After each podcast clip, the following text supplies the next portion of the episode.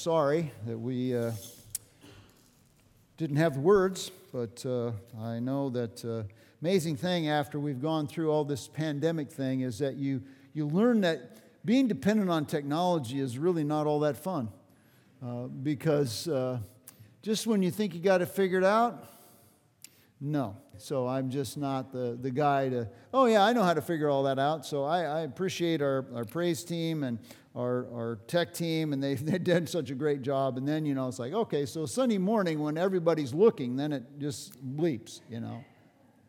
That's true, that happens. We just want to welcome you here, extend a special welcome to you who are in person and online. If uh, you are here and you're a guest, this is your first time with us, in you have, if you have a bulletin, if you don't, they're on the welcome table as you come in. But if you uh, take that and open it up, there's a little extra flap on the bulletin. We'd sure appreciate it if you'd fill that out.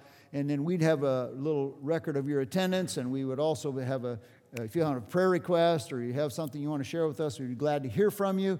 And then we'd uh, love to be in contact with you more personally than just at church, if that's possible, if you're interested in that. And what you'll do with that is you'll tear it off and then you'll put it in, uh, there's a box on the welcome table as you leave, and that's for the offering, and for our guests, it's for your little slip. So we're grateful for you being here. A couple of announcements, actually two or three that I have for you. Uh, we're starting Awana this next week. Uh, so Wednesday, Awana starts at 5:30 with a meal. And then Awana gets kicked off. Also, our junior and senior high youth ministries also have a men's Bible study and a women's Bible study. And all that stuff is in the bulletin or online so you can take note of that. But we are in need of some assistance, some helpers. So if you're interested in helping with Awana, Mary has a table as you leave the sanctuary. She'd be glad to talk to you about that. So we sure appreciate that. Also, want to make you aware of that there is a, a, a party uh, coming up sometime. I don't know, I haven't looked at the date, but there's a sign up sheet out on the welcome table for it's called Shins, uh, just a party, okay? So if you're interested in coming to the party, out at uh, Bob and Debbie's place out in uh, rural Carlisle. It should be a good time, but you sign up there and we'll know how many are going to come. So, sure appreciate that. Also, I also, the last thing that I want to call your attention to is immediately after the service, well, actually, two things. Immediately after the service, this section over here, we're going to deconstruct and then reconstruct. Uh, before COVID hit, we had tables set up uh, like the tables that are here for kind of a more casual approach to uh, joining the worship service. You could sit at a table if you had your coffee, you could drink your coffee or whatever. But it's also multi purpose because we use it during Awana. So our listeners and our students are over there and they have their listeners. So we need help taking the chairs out and putting the tables back in. So if you would be willing to help us out, uh, many hands make light work, we'd appreciate that. And then also, uh, if you would be interested in praying with and for our Haiti mission team. That will be in the fellowship hall. Uh, what time you usually start, Norb? 10 to 12. 10 to 12. So that will be that time. Okay, great. So that's all the uh, multitude of announcements. Those who know me well know that I really don't like to make announcements that well uh, much. And I figure that the people who don't read don't listen. So uh, most of it's most of it's in the bulletin or uh, there. So it's like, well, if you got it. All right, let's pray. I need I need to pray. Get focused here, Father. Uh, I thank you that even though we we we we tried to to learn a song that wasn't very familiar with us, uh, the words I hope would be precious to us. Uh, the refrain, Hosanna, Hosanna, uh, Lord save now. And I ask now that you would turn our hearts and our minds to the, the, the worship of Almighty God, to you. As we look into your precious word, we pray that you would speak to us. We pray that the word of God would have the weight that it should in our lives, and that you would accomplish your purposes in us and through us for your glory, for the advancement of your kingdom. We pray in Christ's name. Amen. When uh, golf legend Tiger Woods kind of took a break from golf in uh, 2014 to 2017, he did so because he had a series of back surgeries. But when he returned, oh, I'm sorry. See, I, I, again, Sunday school, you kids, you are dismissed, all right? If you're up through fifth grade, uh, you're dismissed, all right? It's great. Glad things are going really smooth this morning, okay? Golf legend Tiger Woods returned to golf in 2018. After a hiatus with back surgeries in 2014 to 2017. And when he did so, he did so for a couple of, a couple of things I think were on his mind. First of all, he wanted to confront his critics who would say that his game was not quite up, quite up to the championship level. And so he wanted to uh, prove to them that he wanted to confront them and say, Yeah, my game is up to par. But also, he wanted to say that he wanted to confirm in his own mind that, Yeah, I still am one of the greatest PGA golfers of all time. On a much grander scale and on a much more significant scale, our King, the Lord Jesus, when he entered Jerusalem, wanted to confront those who were disparaging of him. And he also wanted to confirm to them his royal identity as, as the king. And it's this passage in Matthew chapter 21 that comes on the heels of his triumphal entry into Jerusalem. And he's coming into Jerusalem, and they're saying, Hosanna to the Son of David, save now. But when he comes into the Jerusalem, he goes, first of all, into the temple. Not to a palace, not to some place of political prominence, but into the temple. And I think he came into the temple to, first of all, to confront his critics and then to confirm his true identity as the, the royal King of Kings and Lord of Lords in order to confront those who are outwardly religious but not truly righteous and to confirm his identity. So, this morning in Matthew chapter 21, verses 12 through 22, we see three examples of uh, Jesus' divine authority, each that confront religious hypocrisy and confirm him as the King of glory, who alone is worthy of our worship. If you have your Bibles, I'd invite you to turn to Matthew chapter 21, or if you have it on your phone or a device, or if you want to reach under the seat in front of you, one of those seats in front of you should have a Bible in it. And I'm going to read the text, Matthew chapter 21, beginning with verse 12.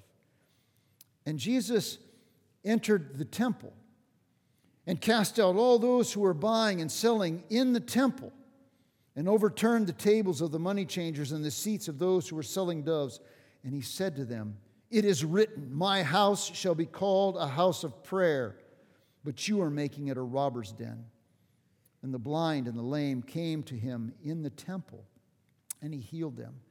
But when the chief priests and the scribes saw the wonderful things that he had done, and the children who were crying out in the temple and saying, Hosanna to the Son of David, they became indignant. And he said to them, Do you, they said to him, Do you hear what these are saying? And Jesus said to them, Yes. Have you, uh, have you never read, out of the mouth of infants and nursing babes, you have prepared praise for yourself? And he left them and he went out of the city to Bethany and lodged there. Now, the morning, in the morning, when he returned to the city, he became hungry. And seeing a lone fig tree by the road, he came to it and found nothing on it except leaves only. And he said to it, No longer shall there ever be any fruit from you. At once the fig tree withered. And seeing this, the disciples marveled, saying, How did the fig tree wither at once? And Jesus answered and said to them, Truly I say to you, if you have faith and do not doubt, you shall not only do what was done to the fig tree, but even if you say to this mountain, Be taken up and cast into the sea, it will happen. And all things you ask in prayer, believing, you shall receive. May the Lord add his blessing to the reading of His Word. We see, I see, maybe you don't, but I see, and we'll tease it out hopefully, at least three examples, demonstrations of Jesus' divine authority that serve to confront this religious hypocrisy and confirm who he is as the royal King of Kings and Lord of Lords. And the first one that we encounter is that by cleansing the temple our holy king confronts the irreverent. The irreverent. And the confirmation, uh, the, the, the, confrontation takes place in a couple of stages. First of all, these irreverent people are expelled. It says in verse 12, and Jesus entered the temple. Because he wasn't there as a political, military, economic, or social reformer. So he went into the place of worship, not the place of politics. And so he entered the temple because he was interested in establishing a kingdom of people who would put their faith or their trust in him to save them from their sins. So that's why he went into the temple. And I kind of emphasize it when I read through it, but you see how many times it refers, it says, in the temple, in the temple. It's happening in the temple, the place of worship. And there it was that he attacked the heart of the nation of Israel's problem. What was their problem? He was confronting the corruption in their worship. In Matthew, this is the first time we find him in the temple, in Jerusalem. And the first thing he does is whammo, he's confronting the corruption of their worship. He, he attacked it. See, the Passover brought a bunch of people in people from all over Israel and, and places to worship God, to remember what God had done when He delivered the people of Israel out of Egypt brought proselytes, Jew, uh, uh, Gentiles who had converted to, to Judaism. And was a big celebration. It's kind of like in Christianity, you know, Christmas and Easter.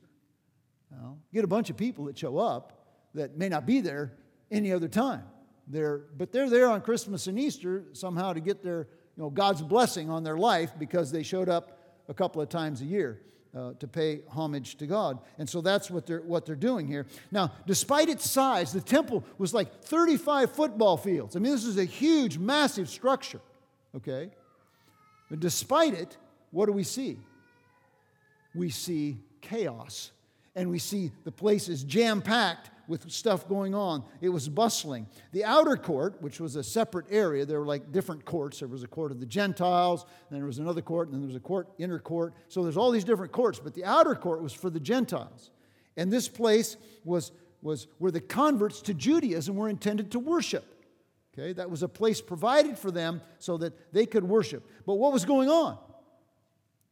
Buying and selling of goods. They were selling of animals and they were selling for sacrifice. They're selling wine and oil and they were changing money. There was money being changed so that they could, they could carry on this, this worship. And it was the money, all this stuff was for the sacrifices and for the payment of the tax. It was necessary to take place at some point, but it was all happening in the temple.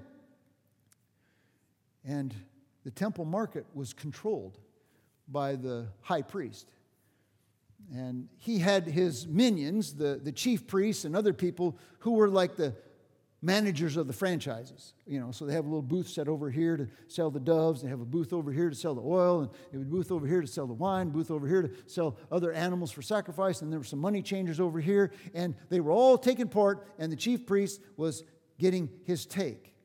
And all of this was required. You had to convert the money so that you could offer the sacrifice or pay the temple tax. You had to have the appropriate sacrifices. So it was all necessary, but it was being done, uh, as we see in verse 12, for profit. And so in righteous anger, Jesus comes in and he, whoo, he starts tearing up the table, just like, well, I'm not going to do it, but, you know, I, could, uh, I was tempted, uh, you know, just, but it's, then we had to clean up the mess.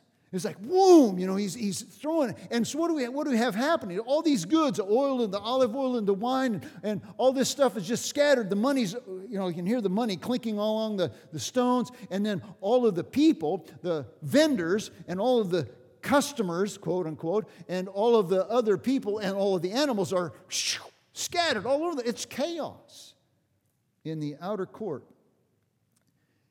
And like, who does that in church? You know? I mean, who does that in the temple? And you all the while, the, the high priest, the chief priest, and the temple guards are watching. And nobody's stopping him.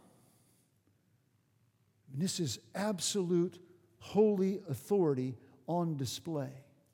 he is unleashing his display. And it is, he, he, didn't, he didn't just clear the temple like they thought. They expected the Messiah to come in and clear the temple of all of the trash, to get rid of all the Gentiles and get rid of all the foreigners. That was what the Messiah was expected to do. What he did was he cleaned out all of the swindlers and the pretenders, making room for the trash, making room for the lame, as we see, and the blind and the children and the people really seeking God.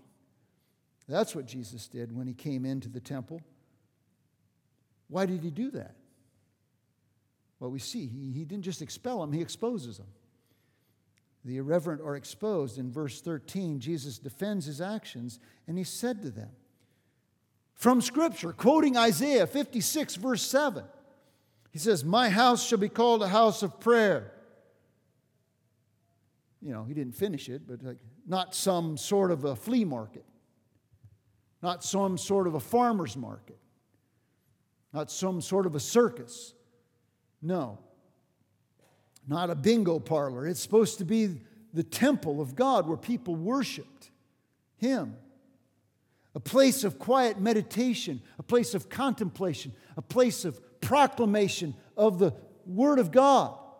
That's what the temple was supposed to be a proclamation of the truth of God. And Matthew doesn't include it here, but the full quote of Isaiah 56 7 says, My place, my house shall be called a place of prayer for all nations, as Mark chapter 11, uh, verse I think it's verse 17, says that they would go to commune with God, they would go to connect with God, they'd go to interact with God and worship Him. Instead, they were making it, and now he quotes another Old Testament verse in Jeremiah chapter 7, verse 11, they're making it a robber's den, a den of robbers, which was an indictment against the people of Israel back in Jeremiah's day who were abusing God and not worshiping Him, and thus they went into Babylonian captivity. But now he's bringing it forward and saying, This applies to you. To the contemporaries of Jesus who were irreverently would soothe, and I think this is the heart of the matter, they, they soothed, soothed their guilty consciences through religious activity devoid of spiritual sincerity while they're still living in sin,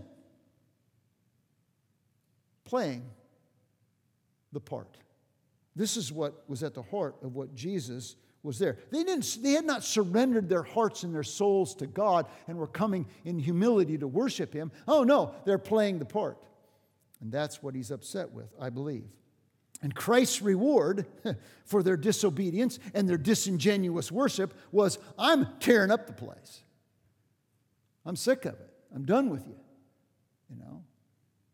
And so he was mad. And so he spoke with biblical authority to confirm and to confront their irreverence. And their irreverence was in the form of this profiteering, as I briefly alluded to.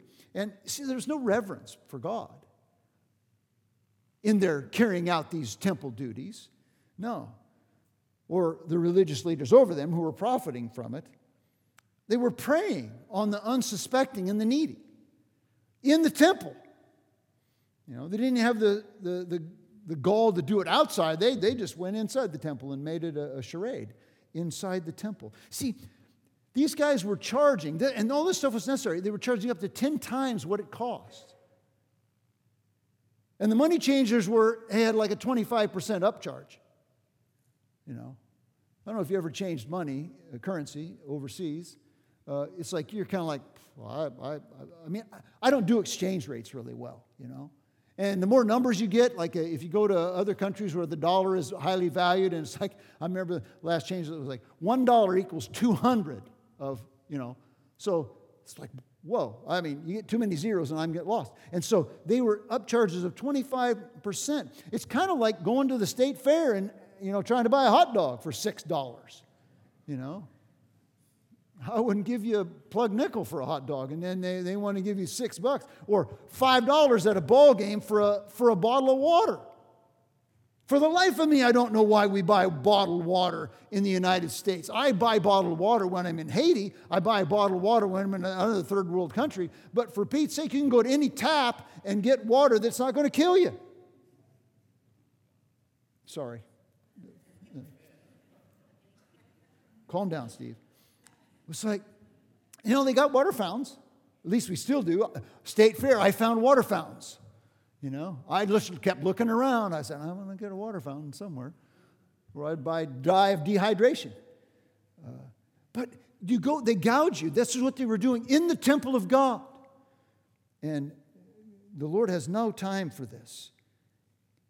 They were making the place of prayer a place of profit while pretending to promote worship. Well, they needed the stuff to make the sacrifices. They needed the stuff to make the. They were pretending and this, they were perverting their worship. It was perverse in God's, in God's eyes. And Jesus also denounced their pretending. And I mentioned this briefly. The issue, he took issue with their confidence of the many who claimed to be members of the family of God because they had done the ritual duties, but they were really living consistently in rebellion.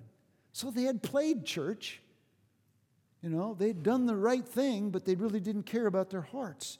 Our righteous king is hard on hypocrisy. He's hard on hypocrites. Hypocrites, whom, as uh, Douglas in his commentary, Sean, Douglas says, are, is, is someone, a hypocrite, is someone who has no heart for God, but will do whatever is necessary to make sure the God in his life is appeased and the people in his life are pleased. Yeah, so we, we, we, we worship God to please people rather than to serve and worship God. And Jesus condemned it, and he came and gave his life to rescue us from this sort of ritual religion. He wants us in a relationship with himself. And so I don't know if you're listening, you're here this morning, you're online, and you, you say, Well, I don't really know about this Jesus guy, but I wonder, I ask you, are, are you living a life that's a fake? Are you pretending? Covering your wickedness with pretense of spiritual activity. Well, I've been baptized and I, I go to church regularly and I, I even pray and, you know, I, I give and I, I serve in the, in the church and I, I've been confirmed you know. And I'm not denouncing any of those things. I think they can all be very good things. But the question is is that what's hiding us under or hiding our sin from, from God? You see, are you going through the motions, the outward motions? for your own profit because that, that's a good image in the community. You know, I can, I can get a few clients if I, if I go to church and I, I walk the, you know, kind of talk the talk. I can make those people come into my business and they'll, they'll patronize my business and support me, or I can just at least ease my conscience by doing so. But there's no conviction in my heart. I really don't. I mean, it's Jesus stuff, you know, so that's nice, but I'm not, I mean, don't get me wrong. I'm not a, I'm not a radical, you know, I'm not really all in for Jesus. I'm just kind of showing up to get some benefits. I want to get some benefit from, from Christ. See, the only thing you can expect or anyone can expect in that from that kind of light is judgment. Jesus is going to upset the tables. He's going to cast this from him. He doesn't want it. Jesus will have nothing to do with empty, empty religion and ritual. But in his mercy, he offers us a relationship with God through faith in Himself and what He did on the cross so that we can be free from this pretense and we can enjoy eternal relationship with God the moment we put our faith or our trust in Christ and we can live with purpose and meaning. And not like, I don't know, it's kind of a charade. I remember as a kid, I went to church all the time. I went to every Sunday morning. I went to Sunday school. I went to youth group. I didn't know Jesus. I heard about Christ. I heard that he was the Savior of the world, and I thought, I believed that he was the Savior of the world, but he wasn't my Savior. He wasn't my Lord. He wasn't my King. Till the moment he opened my eyes and enabled me to express my faith and my trust in Him and to turn from my sin and embrace Him as my Lord and Savior. And that's what Jesus went into the temple because He didn't want people faking it. You can fake it, but it won't cut it. Believe in the name of the Lord Jesus Christ and you will be saved. That's Acts 16 31. Believe in the name of the Lord. And then to those of us who know Jesus, you know, it's kind of a wake up call. Eh, maybe there's a little more pretending than I should. You know, I have a relationship with God, but, you know, kind of making it look better than it is. You know, I just love coming to church on Sunday mornings. Well, well, how you doing? Oh, fine. Wonderful. You know, we just had the biggest fight on the way to church in, in the car, but, but I'm good. You know, love, praise Jesus. Uh, we're, we're good. Everything's great. Faking it all the way. Instead of saying, you know, week has been horrible. I don't know where God is, but I don't feel like He's walking with me. We need to examine our hearts and confess our sin. Ask ourselves is my life, is my walk matching my talk? Are the things that I'm seeing and saying and doing, are they profaning the temple of God, which is my body if I'm a child of God? Ask ourselves these things. When Jesus confronted the, the irreverent, he incited fear among them. It tells us that in Mark chapter 11, uh, verse 18. And I, I'm going to refer to this verse twice because uh, once it, it, it incites, it incites fear, they're afraid, but it also incites anger. so they, they're afraid and they're angry. Their fear brought upon their indignance towards Jesus. And so they began to seek to destroy him. So, first of all, by, by confronting the, by, by cleansing the temple, our, our holy king confronts the irreverent. Secondly, by curing the disabled, our Savior King confronts the indignant, the belligerent. Jesus' authoritative confrontation takes two forms. First of all, he cures the disabled. If you look at verse 14, and the blind and the lame came to him in the temple, and he healed them. They're in the outer court. And the lame and the blind are the outcasts in society. They're not even really supposed to be in the temple. These are the people that he's supposed to cast out of the temple. And they're in the temple.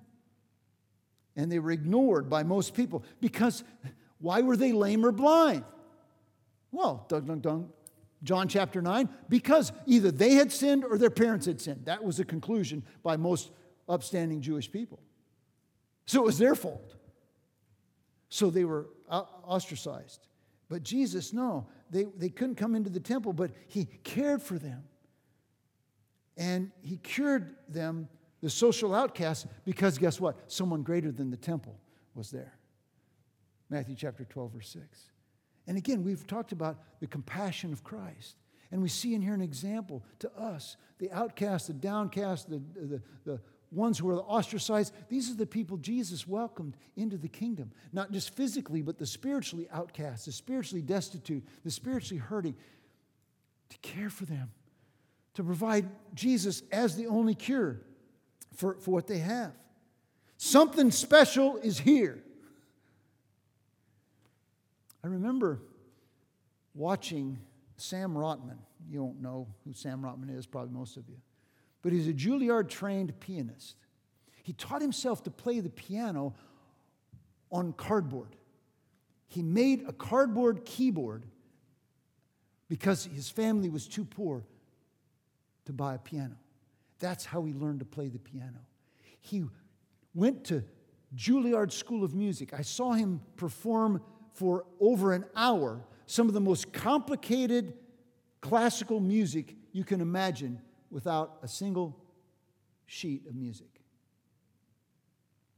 It was spellbinding, to say the least. Something special was in the house. When Jesus came into the temple, it paled, made Sam look like nothing. He was there, and he commanded their attention, and they didn't like it. The king has control over disease, disability, and over the knuckleheads in the temple. And so, what he did, if you read verse 15, it says, But when the chief priests and the scribes, how they react to Jesus, saw the wonderful things that Jesus had done, their response was, Wow, maybe we're wrong. No. It says in verse 15, they saw the wonderful things that Jesus had done, and the children who were crying in the temple, saying, Hosanna to the Son of David, they became indignant.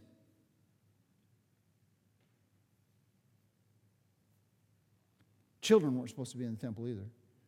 Uh, so, you know, here we go. Uh, Jesus claims, he didn't just cure the disabled, but he claimed to be the Messiah. He claimed to be deserving of their praise. And there's two activities that really triggered the religious leaders that he's confronting in this the scribes and the Pharisees. They became indignant, it says in verse 15. First of all, the miracles he'd done. That's what it says in verse 15, right? The, the wonderful things that he had done. The miracles. He'd cured the lame and the blind right in front of them. And so they, the disabled, he cleared, and then I can't help but think that clearing the temple didn't uh, kind of play into their animosity a little bit as well. Uh, it was a pretty wonderful thing, but they didn't think it was wonderful. It wasn't a miracle necessarily, but it was marvelous. And so he had cleared the temple and made the religious elite afraid. And then, as Mark chapter 11, verse 18 says, they were afraid and then they were mad. they were afraid of Jesus and they were mad at Jesus. And so they took out, and so rather than responding in faith, they responded with fury. And they're, they're angry with Jim, with him, with him. And then it wasn't just the miracles, but it was what the children said. Now consider here are the highly educated religious teachers who know the law and everything, and then here are the children, again, as we saw when we studied that passage earlier, that the children are also despised and supposed to be seen and not heard. And the children are crying out, Hosanna to the Son of David. A clearly messianic designation. They're designating him as the Messiah, literally saying, Messiah, save us. What Hosanna means save now. And here the upstanding, religious, educated, highly religious, educated people look down their nose and say, We can't have that. And they say, Do you hear what they're saying? I mean, they're quoting the same passage that we saw in Matthew chapter 21, Jesus entering the temple and the multitudes crying out, Hosanna, Psalm 118, and verse, uh, what is it? Verse 26. And they're so entrenched in their unbelief that they will not accept this of Jesus. And they say, Do you hear what they're saying about you? They're calling you the Messiah. Literally, is what I mean, they're inferring. And Jesus' response should cause every one of us who read this text to stop. Now, don't look at me, look at the text. Matthew chapter 21 and verse 16. And and they, and, he, and they said to him, Do you hear what these are saying? And Jesus said to them, Yes. I hear it loud and clear. And not only do I hear it, but I want you to know they are dead on. Now, that's not what he said. But what he said is he quoted, he quotes this marvelous passage here in verse 16, and he said, Yes. And then he says, Have you never read? Now, who's he talking to? The highly educated religious leaders. Like, have you never read? You ever been to a ball game and the official misses a, a, a, a blatant call? I mean, that's like, the, this is so obvious. And you go, duh, are we watching the same game? Well, I'm sorry, you might not do that. I, I may not say it, but I think it sometimes. Okay? You know? It's like, he's saying, Have you not read? You scribes and Pharisees and religious leaders, have you not read? What, what were they supposed to read? Out of the mouths of infants and babes and nursing babes, you have prepared praise for yourself. Wow. Praise for yourself. This is a he's saying, I'm the fulfillment of Psalm 8, verse 2. He's saying, yeah, they're saying Hosanna saved now, which is something that God Himself would receive the praise for. And I'm saying they are absolutely correct. I am the Messiah, God in the flesh, and you should know this. Jesus declared himself to be the messianic fulfillment, and Jesus validated their statements of the children, and he verified his true identity, accepting the praise that only God should receive. I wonder have you accepted him as your Messiah? He's saying, I'm the Messiah. The question each of us is forced to answer, I think, if we look at this text honestly, is okay, he says he is. Do I believe it? He's proving it and he's proclaiming it. But do we accept him? Do we reject him as the king or do we receive him as our Savior? Do we acknowledge that He alone is God incarnate and that I am a sinner and my sin condemns me to an eternity apart from Him? But He went to the cross and died in my place so that if I would trust in His death and resurrection in my place, then I will be saved from my sin, the condemnation that I deserve because of His mercy and grace. That's what he is declaring. I am the Messiah. What are they going to save? Save now from what? From our sin and condemnation, eternity apart from Him. Accept Him as our Savior. And then, verse 17, he goes, okay, he left. Deal with it. I think it's kind of funny, but you don't have to think it's funny. But he's like, okay, I'm leaving. You deal with it. I'll be back tomorrow. He didn't say that, but he's coming back tomorrow. And so we see that Jesus by clearing the temple, our holy king confronts the irreverent. Now, by curing the disabled, we see our Savior King confronts those who are indignant. And finally, we see in the last section here that our, by cursing a tree, our sovereign king confronts the insincere. There are three aspects of, of Christ's divine authority that are evident here the next day as we move into the section, verses 18 through 22, that, that confront insincerity, unbelief, and teach us to be greater dependers on God. Now, the, the passages seems to be out of order. It seems to be not, dis, not connected. But first of all, I want us to look at Jesus' divine authority is displayed as in verses 18 and 19. And many of you know the story. He went the next day. He got hungry on the way, you know, needed some breakfast on the way to the temple, and he saw a fig tree that had leaves on it. So he went over to the fig tree, didn't have any fruit on. He says, You're done. No more, no more, no more tree. Not, not no more fruit, just no more tree. Okay, so that's that's the that's the setup there. And what's going on? Well, okay, a lot of debate about this passage, but here, in uh, my understanding, which is limited, only what I've read, okay, a fig tree will, will produce like a, a fruit bud, okay? Then it will produce leaves. Then the fruit bud will fall and the fig will come back. So when Jesus saw the, the tree with leaves, he would have assumed that there was at least a fruit bud on the tree, okay? And you can eat the fruit buds. I guess they're not very good, but you can eat them. So you, he, would have, he would have thought that. So he went there, and there was no fruit bud on the tree. And, and then that's why, uh, and then there were no figs because the figs come after the fruit bud. That's why Mark, in his account, says it wasn't the season for figs.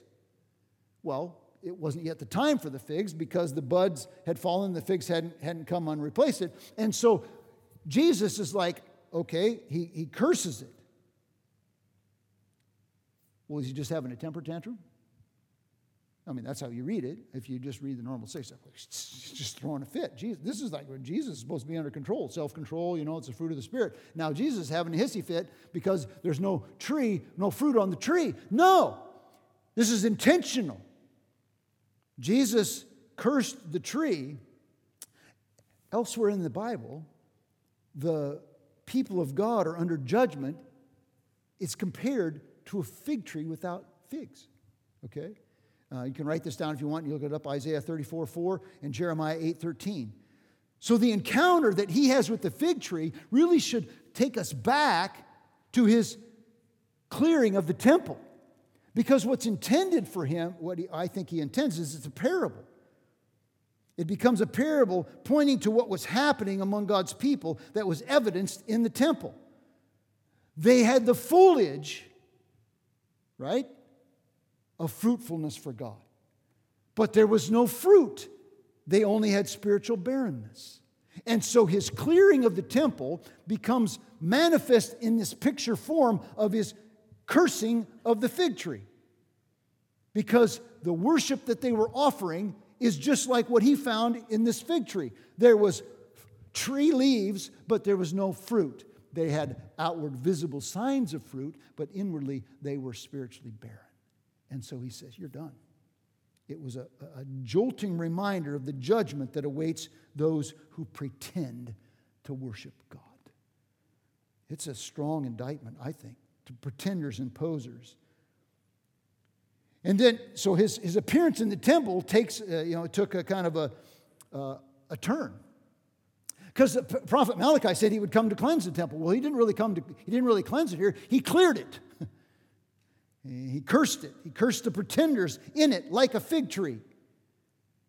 And likely, likely hinting at the, the demise of the temple that's coming uh, after his, you know, in 70 AD. But when Jesus died on the cross, you remember in Matthew chapter 27, we'll get there eventually, what happened? The, the veil of the temple was what? Torn in two.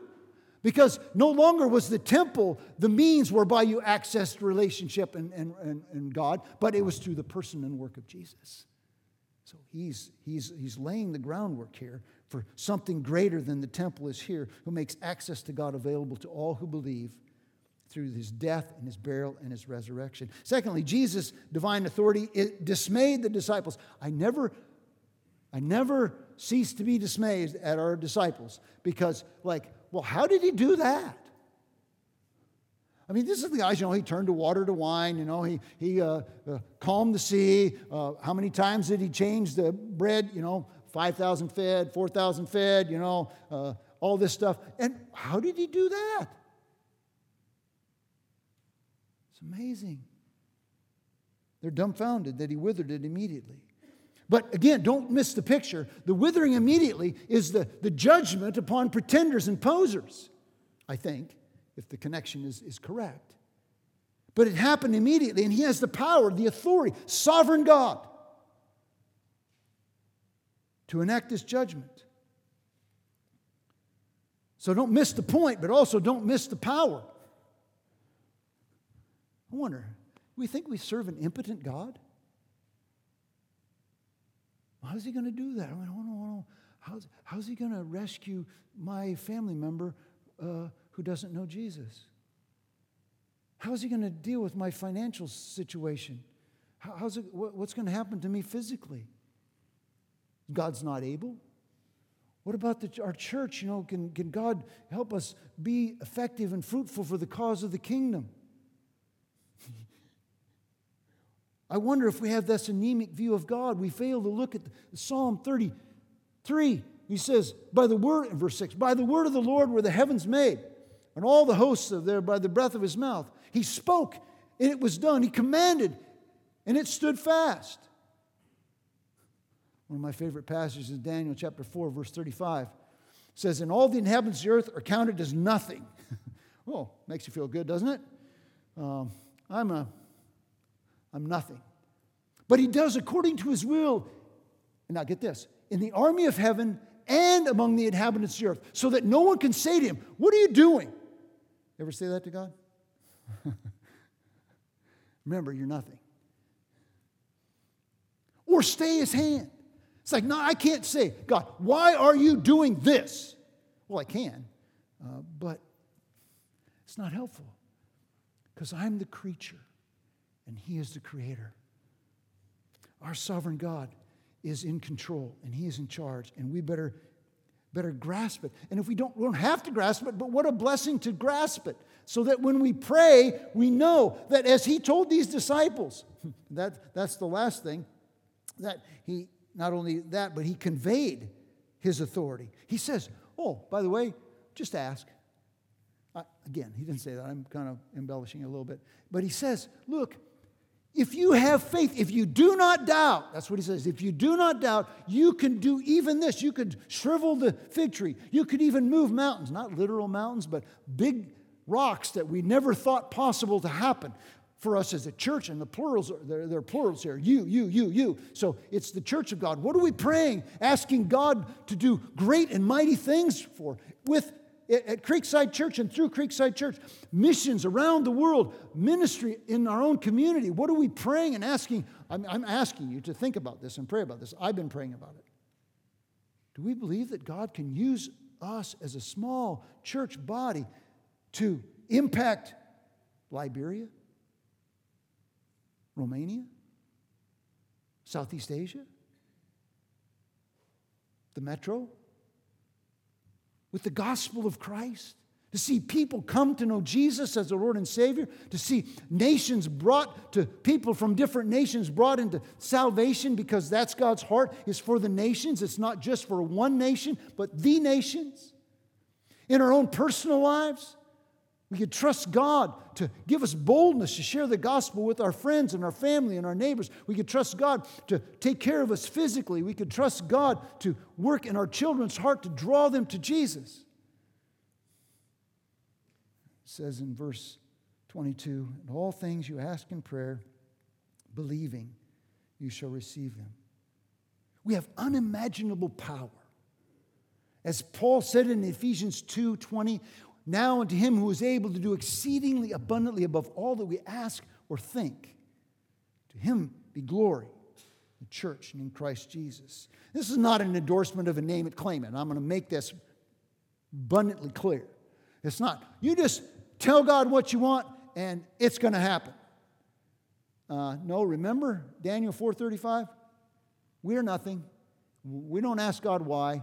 We pray in faith, believing. But he says, if you do not doubt, we pray according to his will. God never answers a prayer that is inconsistent with his will, his way, his word, or his purpose. So some stuff we should just not ask for. Because it doesn't mean any, you know, it violates all that. And some stuff we ask for, he's not going to give us. Because it's not according to his purpose, his will, his word, his way for us.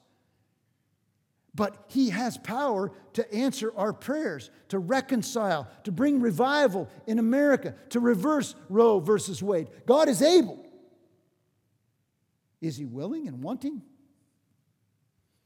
That's not my concern. My concern is to pray and to beseech the Lord of the harvest that He would raise up workers to go into the harvest. Jesus proves, I think, His divine authority.